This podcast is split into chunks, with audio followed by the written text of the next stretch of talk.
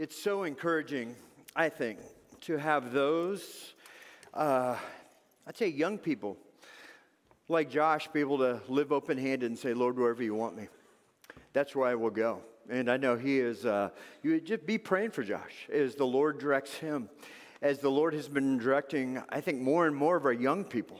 I, I tell you, I praise God that there is such a love for the Lord that it's like, Lord, wherever you want me, that's where I'll go. Isn't that encouraging? You should be encouraged, church. Um, it's encouraging because when you hear somebody like Josh up here, it forces the question, you know, where are you in your journey of faith? I mean, really, where are you? Where would you say you are, maybe even emotionally? Last two years have taken a heavy toll on people emotionally, psychologically. Um, and, and, because of that, it's taken a toll on, on our theological frameworks in which many have built their lives. Now, I really do believe the passage that Josh just read for us in Ephesians chapter 3. Um, there's a word you, you see repeatedly it's mystery, mystery, mystery, mystery. There's just something about mystery. How many of you love a good mystery? How many love trying to figure it all out? Um, you know, I, I, believe that is what Paul is really helping the listener or the reader really figure out. And, and I think for many of us, I, I, I've believe when I talk to numerous ones and hear your stories, you might be in places that you never thought you would be. I know Tammy and I, I mean, our journey, we found ourselves in Michigan. I mean, when you grow up in Southern California, you never think you're going to end up in Michigan. Um, especially when the first four years of your marriage was in San Diego. All right? Some of you are giving me glaring looks like you, hey, we're here. We've, we've found the promised land. Right? Let's just capture yesterday. I noticed a lot of you came in with color like I did. It's just great to have the sun again. But I remember my very first apartment after college was by Miramar. And uh, at the time when I was in school, uh, Top Gun you know, Top Gun school was there, and right over our apartment, F 14s would uh, come over. It was just awesome to see uh, those things. But it reminded me of a story um, that there, there's these highway patrol officers in California, and they're the radar guns going. You know, and they're they're you know checking people's speeds and all that. All of a sudden, one of the radar guns goes to 500 miles per hour. Sam, come over here. Take a look at 500, 500 miles per hour. All of a sudden, a F 18 Hornet just goes cruising right over them. And, uh, and anyway, they were ticked. They were ticked that this F 18 got so close to them. Um, and uh, they, they, they uh, fired off, um, they, they just had their, their police. Uh, chief kind of fire off a, a letter uh, to the USMC police commander uh, who really responded in good Marine Corps style.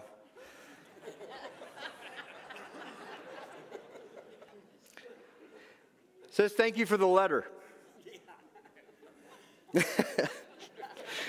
We cannot complete the file on the incident. You might be interested to know that the tactical com- computer on the F 18 had detected the presence of and subsequently locked onto your hostile radar equipment and automatically sent a jamming signal back, to which is why it shut down. Furthermore, an air to ground missile aboard the aircraft had automatically locked onto your equipment location. Fortunately, the Marine Corps pilot flying the Hornet recognized the situation for what it was, quickly responded to the missile alert, and was able to override the automatic defense system before the missile was launched to destroy the hostile radar position. Says the pilot also ju- suggested that you cover your mouths when cussing at them. Since the video systems on these jets are high resolution, Sergeant Johnson, the officer holding the radar gun, should get, get to the dentist to get his left rear molar checked. It appears the filling is also a little bit loose. Thank you for your concern, Semper Fi.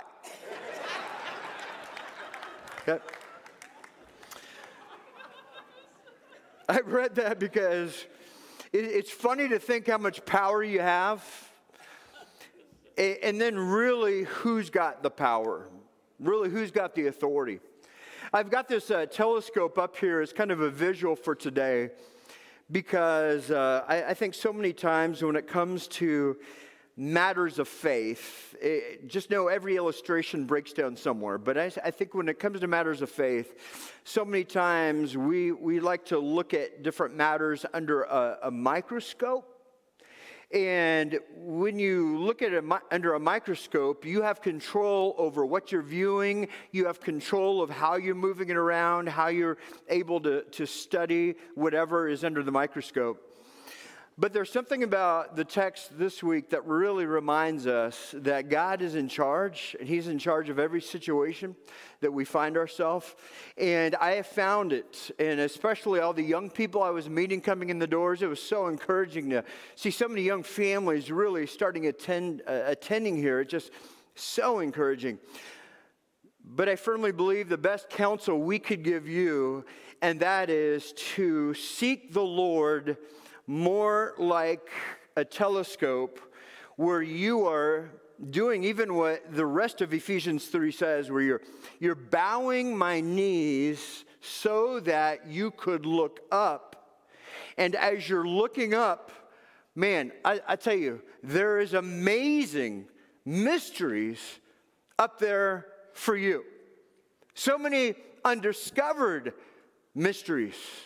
And I think so many times we are not living a, a, a, a, life that is bringing fulfillment to our soul. We are leading lives that are taking us to destinations that are leaving us bored, leaving us frustrated, leaving us like, man, what is the purpose of life?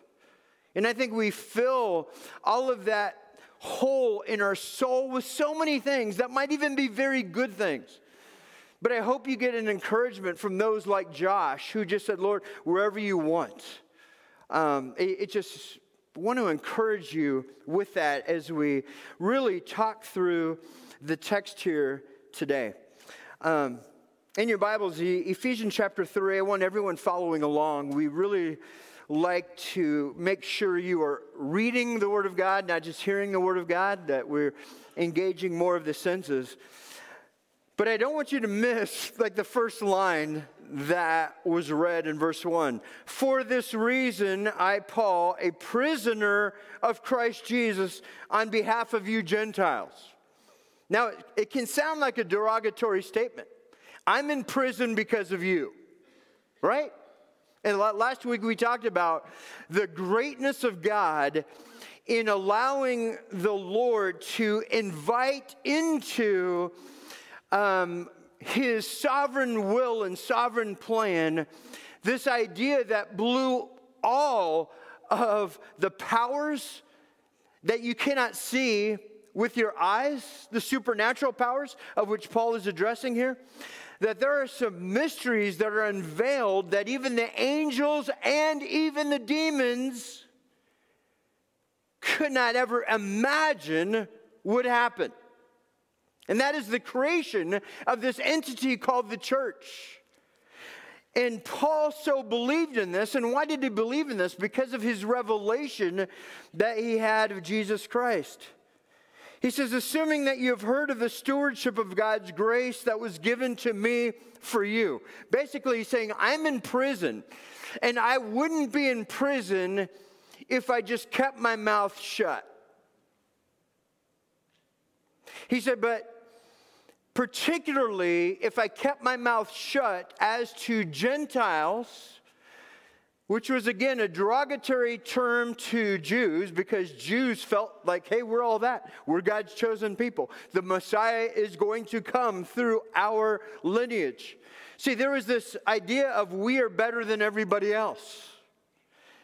And if you go back to Genesis, you will read that God made a promise to man by the name of Abraham. He says, Through you, all the nations of the world will be blessed. So, so God is orchestrating his plan, but he invites the biggest persecutor of the early church to be part of that plan.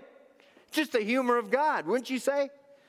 I mean, you're murdering Christians, you're, you're splitting families, you're doing all this because you cannot handle the fact that Jesus Christ came, He was crucified, He raised from the dead, He created a brand new ethnicity called the church. And now, Paul, because of having this revelation from God Himself, saying, Man could not make this up because it makes no sense makes no sense that God would come into the flesh and live a perfect life and die a horrific death when he was such a good guy. How many of you get frustrated that you're a really good person and you still have bad things happen to you? Anybody? Oh, nobody? yeah. So here you have Paul who gets this revelation, who is now communicating clearly that, hey, all of the dividing lines have been broken down. At the foot of the cross, we are now invited into this incredible family by the grace of God. But then he talks about this mystery was made known to me by revelation, as I have written briefly. This revelation is just when he even met with Jesus himself, the resurrected Christ, in, in, an incredible way that he made known to the Apostle Paul, whose name was Saul, by the way, the persecutor of the church.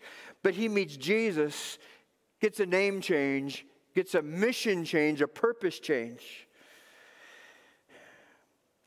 And then he says, When you read this, you can perceive my insight into the mystery of Christ, which was not made known to the sons of men in other generations, and this is as it has now been revealed to his holy apostles and prophets by the capital S Spirit, which is the Holy Spirit. This mystery is that the Gentiles are fellow heirs, members of the same body, partakers of the promise in Christ Jesus through the gospel.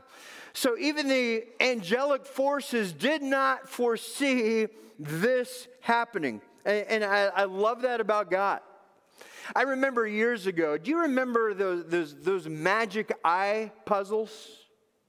Do you remember those? I was going to show one up on the screen, but I didn't want you to get distracted and then be the whole rest of the time go, oh, yeah, man, I wish he left that up longer so I'd have been able to see the 3D image in that. But the magic eye, it looked like all these different colors, all these different designs, and you keep looking at it. But when you know how to look at that, all of a sudden everything pops out in 3D. Yeah. Have you, you, you remember those? Okay, if you don't, just keep going as if you understand what I'm talking about. But see, I remember when I first saw this phenomena, I looked at it and I go, well, I mean, it's like modern art, very abstract. You look at it, big whoop. Okay? In fact, I think in some ways that's kind of how, you know, the, the, uh, the world is, is just kind of looking at what God is doing. It's like God has uh, met his people at the temple. You know, there's priests and there's the Jews and then there's Gentiles. There's all this stuff. And it's just like they look at that. But now, with the death, burial, and resurrection of Jesus Christ, now these Gentiles are part of the family of faith, like we talked about last uh, Sunday at Easter. But if you remember those magic eye puzzles, when somebody explained what you're supposed to do with those, all of a sudden, it's just like everything totally changed. It's like I didn't see that coming. I believe in just kind of a weird way, the gospel is very, very similar to that. In that it's just like the mystery is being made known. So here's what we want to share here today three truths concerning the church. The church, the church. Look around. This is a a, a microcosm of the capital C church, which is the church global, the, the, the church of Jesus Christ. So, the very first thing we are reminded here of these verses, and that is the church is not a place to attend as much as a family to belong. Would you agree with that? I tell you, COVID has really challenged this mentality, hasn't it? Because so more and more people I'm finding, no, I just tune in, I tune in, I tune in. Yeah, that's my church experience. And again, God can use that, not talking bad about that, but The church is nothing that you view online. This is an expression of a celebration of the people of God, of what God is doing in and through his people, who God himself calls the saints. And this is a celebration of what we see God doing. I mean, amidst of all the junk we know that's inside our very own hearts. But when we yield and humble ourselves and get ourselves to bow our knee and look up, as opposed to everything kind of we like to live this way, don't we? Okay, God, look at me. I, I'm, I, you need to now, you know, focus all of your energies on me. And I think this is what leads to frustration, right? Because it's like it's not designed to work that way. We are designed as worshipers to look up. Notice verse 7 it says, Of this gospel I was made a minister according to the gift of God's grace. By the working is given, eh, which was given me by the working of his power. Last week we talked about resurrection power. This is his power. It says, To me, though I am very least of all the saints, this grace was given to preach to the Gentiles the unsearchable riches of Christ, and to bring to light for everyone what is the plan of the mystery hidden for ages in God who created all things. I'm going to stop right there the unsearchable riches of Christ, meaning that you can look and look and look and be seeing the riches of what Jesus Christ has done for you and what Jesus Christ, because of his work, is able to do in you through the working of the Holy Spirit. The work of Jesus made you clean from within, made you clean from within so that a holy and righteous God could have relationship with you. So I praise God for that. But this is why we've got to keep our focus upward because as we keep our focus upward, we will rightly be the worshipers God calls us to be. And as we continue to uncover these unsearchable riches, man, it impacts our hearts. It gives us incredible perspective so that we could live even like Paul, who is rejoicing though in a prison. He's able to rejoice. But notice, verse 10 why is all this happening? And this is where you and I come in. So that through the church, the manifold wisdom of God might now be made known to the rulers and authorities in the heavenly places. Man, isn't that good? See, this is where I say that you know, these, these rulers and authorities, there's reference at the very end of this letter in Ephesians 6:12 says, For we do not wrestle against flesh and blood, but against the rulers, against the authorities, against the cosmic powers, over this present darkness, against the spiritual forces of evil in the heavenly places. Now, if I am a demon, Okay, if I were a demon, I would do whatever it took to make people's lives miserable so that when people's circumstances were bad, they would curse God and run from Him, run from the cross, run from the empty tomb because they're just too ticked at their circumstances. Okay, that's what I would do if I were a demon. Um,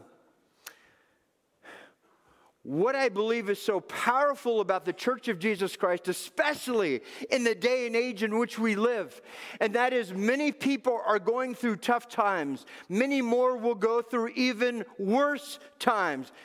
I, I can't even imagine our ministry partners in Ukraine right now. Imagine life where you don't know if a missile strike's going to come uh, at your place of business or, or what. There, but this resolve to say, we will trust the Lord. We will trust the Lord.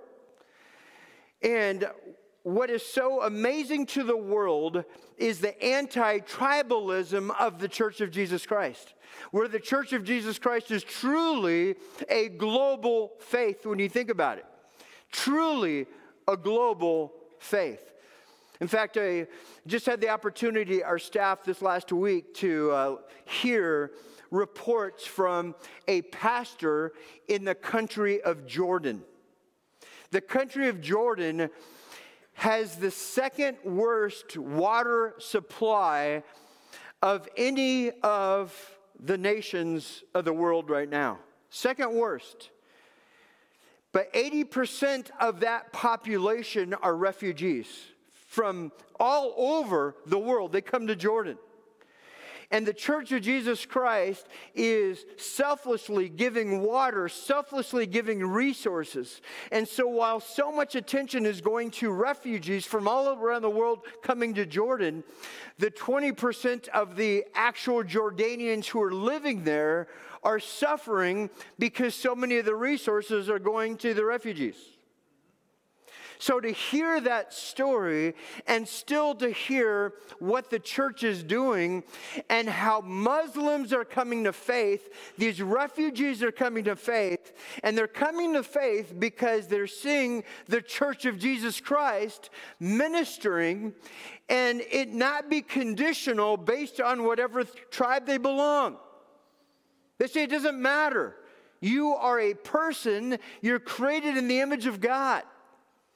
And so here's the second truth that the church makes the manifold wisdom of God known to all of the spiritual powers of the universe.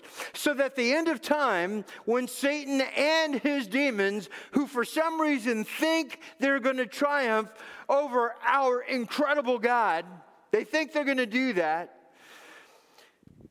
that the Lord, through the church, has demonstrated his glory in and through the church in a way that the harder things get, the more emboldened the church of Jesus Christ gets. And I tell you, it's, that's why I love the church. That's why I love the church. And I think this these last two years, for many, it, it's just like, wow. I've had to come alongside many and say, please, please, please, watch out for your witness. Watch out for your witness. You're, you're living as though your whole world is coming, uh, collapsing down on you in Christ Jesus. Man, even if you find yourself getting your heavenly uh, promotion, so to speak, that death has nothing on you. Man, there is a world that is dying and going to an eternal hell.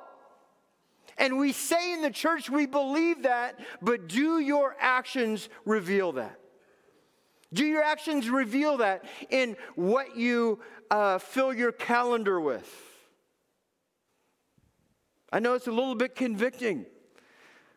But the Apostle Paul, you might say, yeah, but he had a special calling. All of us in Christ Jesus are called and have one thing in common that we, the church, are in Christ Jesus. And where's Jesus today? Is he hanging on a cross?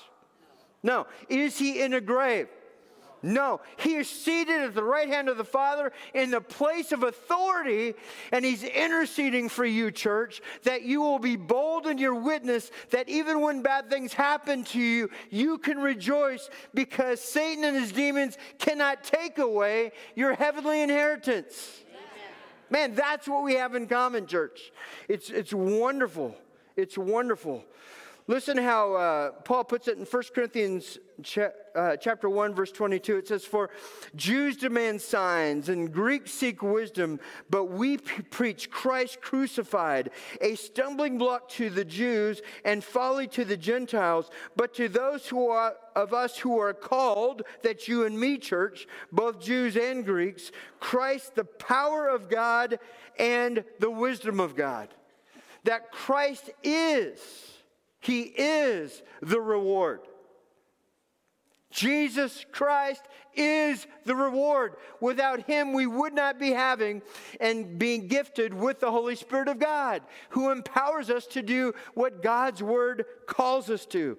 This is why we at Grace Spring say our mission is helping people take a step closer to Jesus. It's not taking a step closer to um, your, uh, a pastor, it's not taking a step closer to being more and more active in doing all these good things for God. It's actually taking a step closer to Jesus because as you come before the Lord, He will remind you that He is the F 18 and we're just the little radar gun people, right?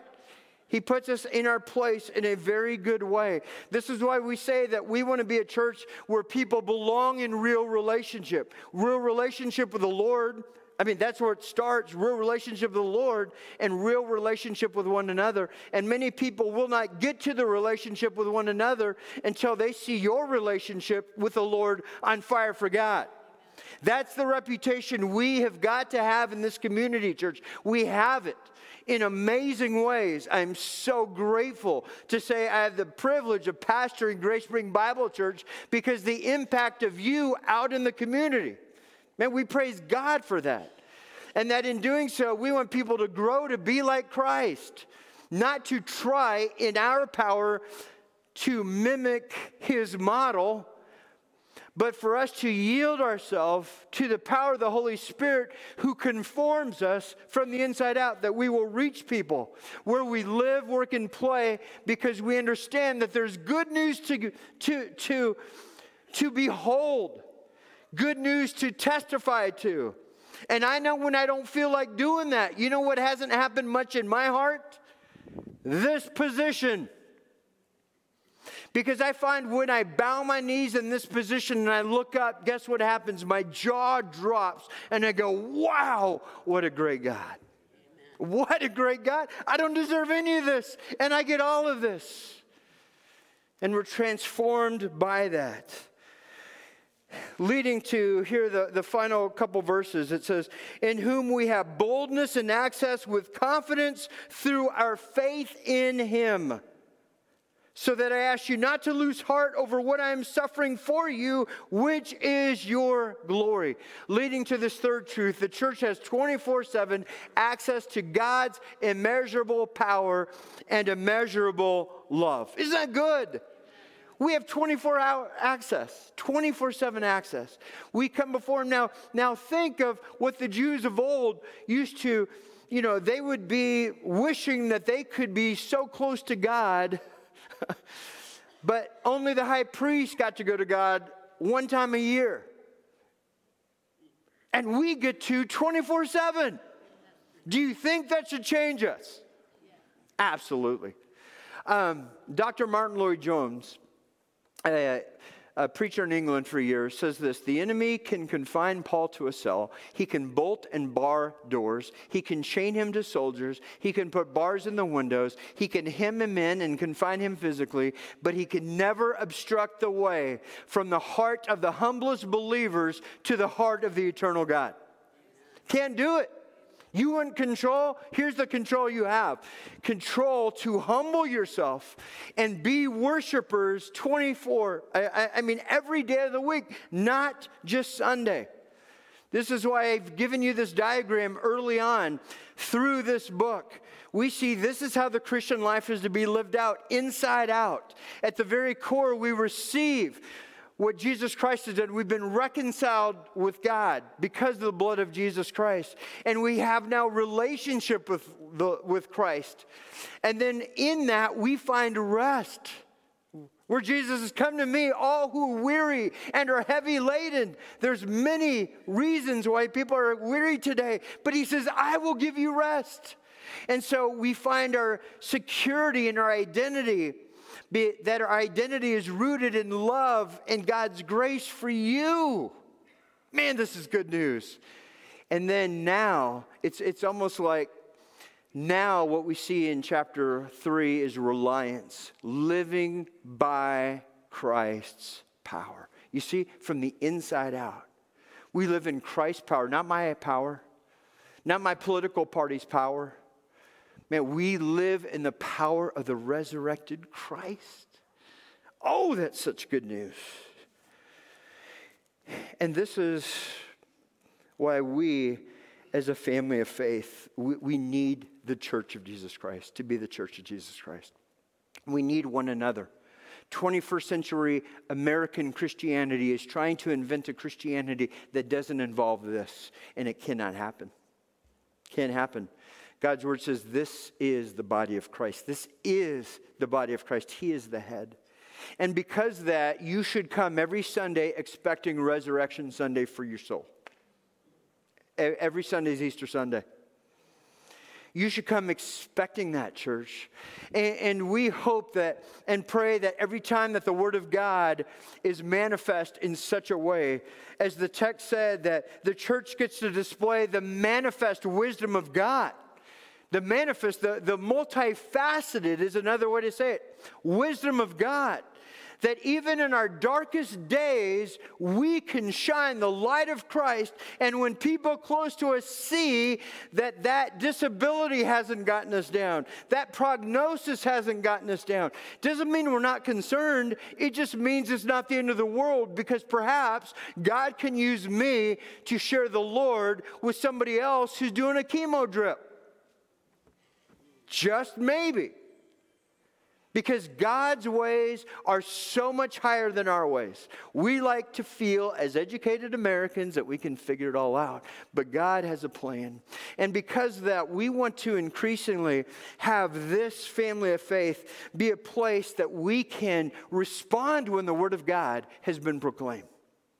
And this isn't to manipulate anybody I, I know I'm a little bit sensitive to when churches try to emotionally, let's get all the music. Okay, good, everything is just right. Now people will respond because they're emoting properly. We don't do that here. We just said, open the Word of God, teach the Word of God. Holy Spirit, you do your thing. We'll provide opportunity. We have no control over how people respond.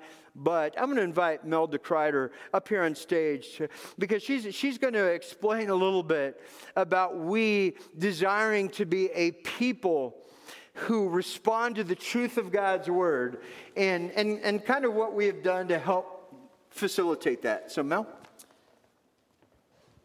Good morning. I want to read to you a passage that I come back to often. From Psalm 27 Just one thing have I asked of Adonai, only this will I seek.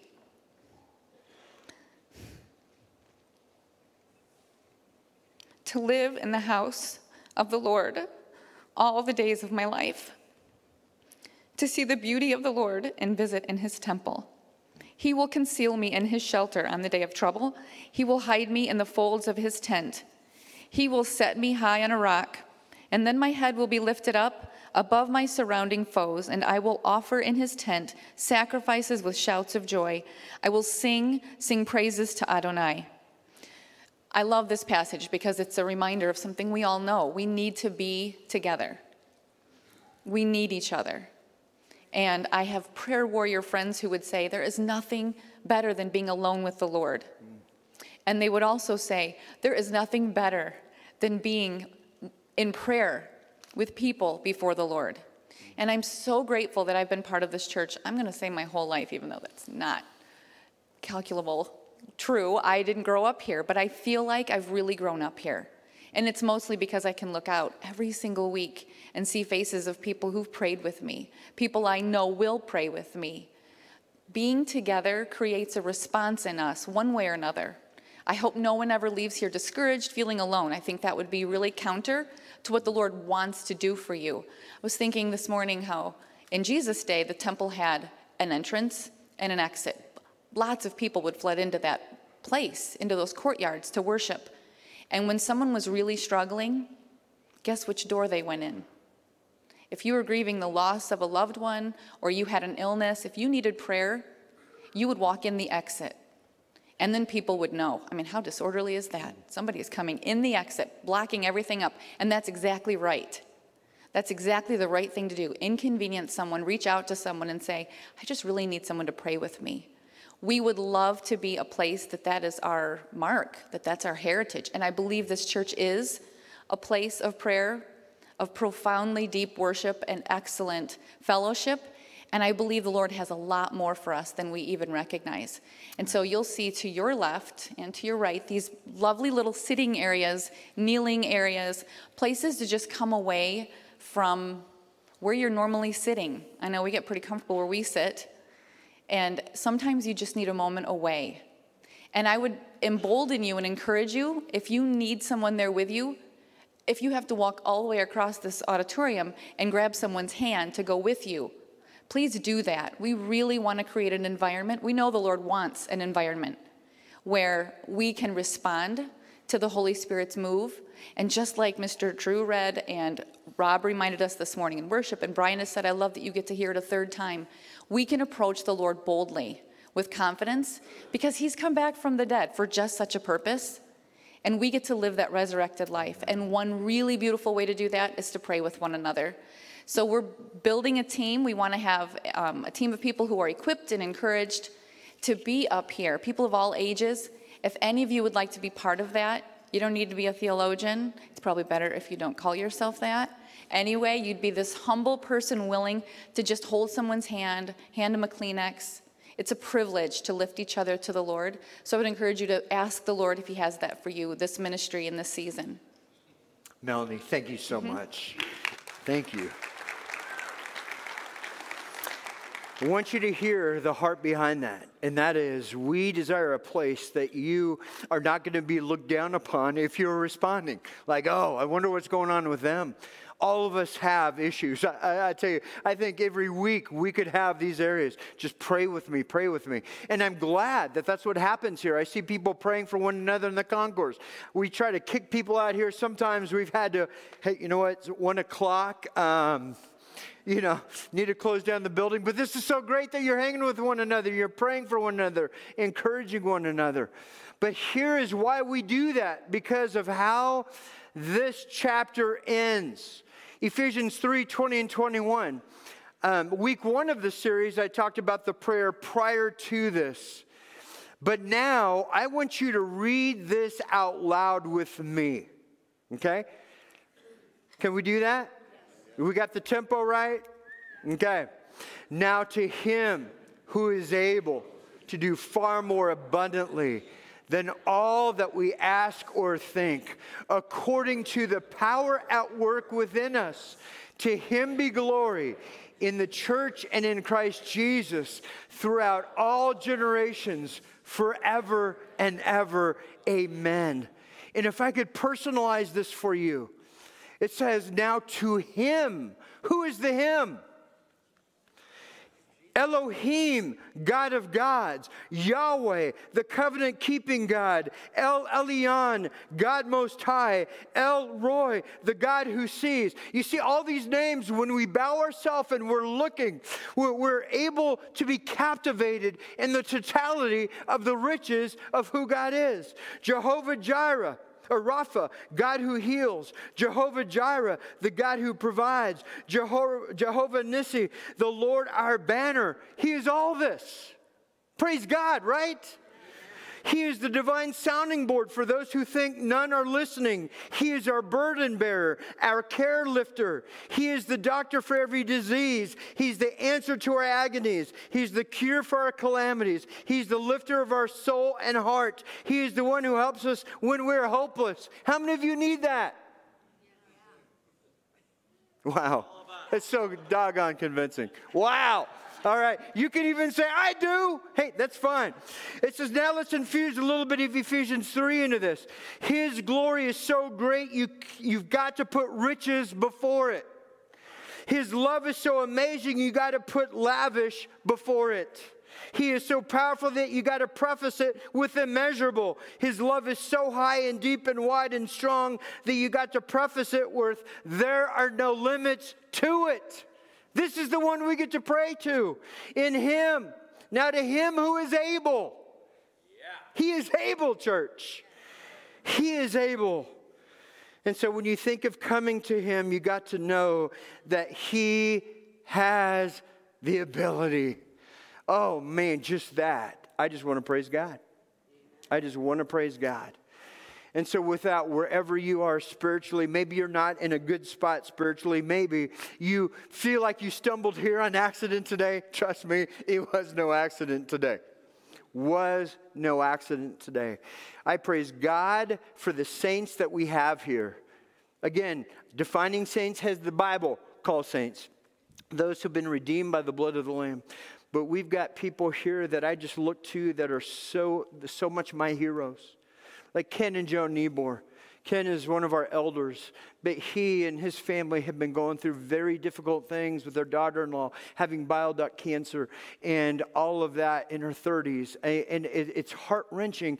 And despite all of that, he faithfully comes every time our elders meet. He is uh, managing a nursery and, and doing all of that. This is very busy season for nursery workers, right? And yet he comes every time. So, despite all of this stuff, and he has a f- smile on his face, and he says, May God get the glory. And that's just one of many. So I want the power of the resurrected Christ in me lived out through me, no matter what circumstances I'm going through. So he will get the glory. I won't get the glory. He gets the glory. And let's stop demanding that God focus all of his energies on me. And let's all bow our knees and exalt the risen Christ, who we will behold someday, nail scars and all, who will welcome you into his glory and say, Well done. Let's pray. Lord God, I thank you for. I thank you for your word. I thank you for the truth and Lord, you look at this text, and Josh read it at the beginning, and some people go, wow, this is pretty deep stuff. No, this is very attainable stuff for those of us who have been given the Holy Spirit of God, who's our teacher, instructor. And, and Lord, I, I just pray now as we respond to the truth of this word, may we, the local church, the microcosm of the bigger church, may our voices, come and, and resound from the inside out so that the Lord Jesus Christ will be praised. And Lord, I pray as we go into our week, Lord, I pray that we will share this good news that Paul even gave his freedom, he found freedom in the prison cell. Why? Because he knew that's where God needed him to write these letters so that we, the Church of Jesus Christ, 2,000 years later, could benefit from these writings inspired by your Holy Spirit. Lord, change us from the inside out, conform us into your image so that we will be a people who reach where we live, work, and play. We pray these things in your most holy and precious name. And all God's children said, Amen. Amen.